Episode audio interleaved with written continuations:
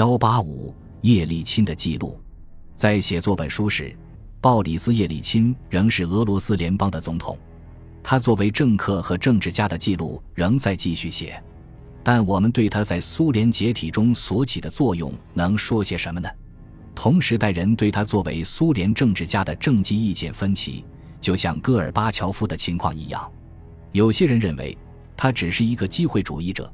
他唯一不变的追求就是对权力的渴望。他的活动方式保持一个州级共产党第一书记的特点。其他人认为他是一个不负责任的民粹派分子，是随风转舵的政客。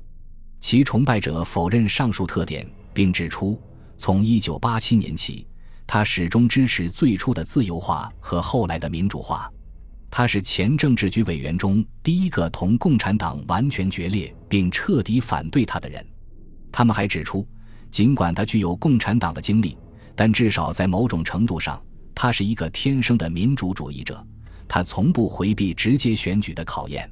无疑，叶利钦和戈尔巴乔夫有着极为不同的个性。戈尔巴乔夫更有思想，更能谋划；叶利钦则更多的凭直觉，更为冲动。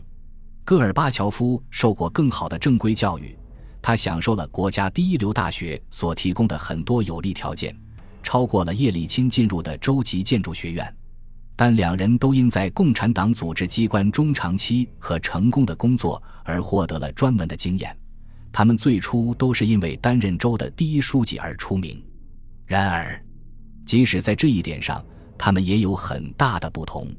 尽管戈尔巴乔夫的家庭背景并不显赫，他的父亲是个拖拉机司机，但他有幸被选派到莫斯科大学学习。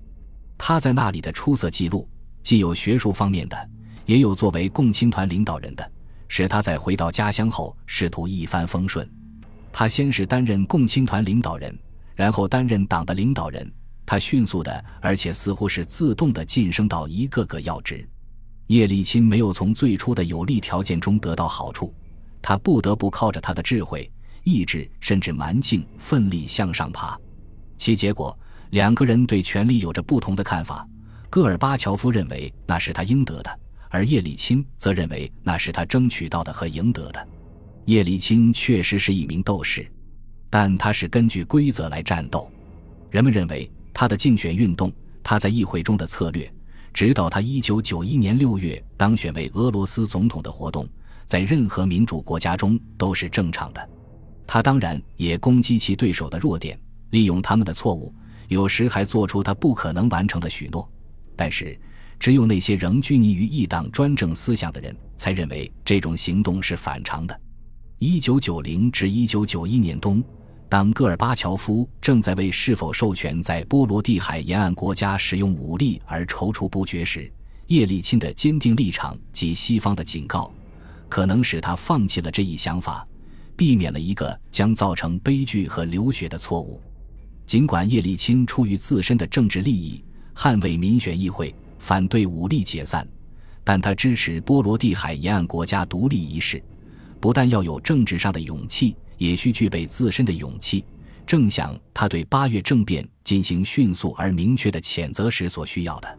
如果不是因为叶利钦，那些企图在一九九一年八月罢免戈尔巴乔夫的强硬分子，很可能已在戈尔巴乔夫勉强的默许下。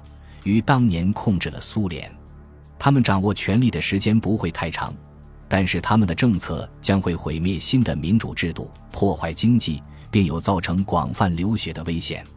鉴于目前的发展状况，可以说是鲍里斯·叶利钦拯救了俄罗斯的民主，因为俄罗斯的民主仍处于初级发展阶段。毫不夸大地说，一九九一年八月，当民主受到了致命的威胁时。正是叶利钦的行动保护了在俄罗斯发展民主的可能性。八月政变后的情况则是另一回事。叶利钦虽有机会，却没有去全力从事制度建设，例如起草和采用新宪法、改革和取代旧的官僚机构、帮助建立民族主义政党、建立为发展市场经济所需的制度等等。相反，叶利钦竭力同中央斗争。毫不客气地接管了苏联的官僚机构，在这样做的时候，他不仅破坏了法治的尊严，而且把很多以前的责任和义务强加给俄罗斯政府。此外，他把俄罗斯作为一个新的独立国家引入国际社会，并没有经过人民的明确授权，而是根据一个不起作用的宪法。这些成为改革的严重障碍。如果叶利钦愿意更谨慎地进行转变工作，这些障碍本来可以减轻。鲍里斯·叶利钦在一九九一年的工作，无疑将同他后来作为俄罗斯总统的经历综合起来加以评价。如果国家能够确立民主政体，建立可行的市场经济，那么没有什么人想去仔细研究它的缺点。他将被视为适应二十一世纪及其以后时代的新俄罗斯的创立者。但是，如果国家进一步分裂，逐渐陷入犯罪和腐败的困境，并因蛊惑人心。要求恢复帝国的呼吁而深受折磨，那么他将作为悲剧性的沙皇鲍里斯第二被拉下台。他的统治的合法性是可疑的，他将导致困难的时代和民族的耻辱。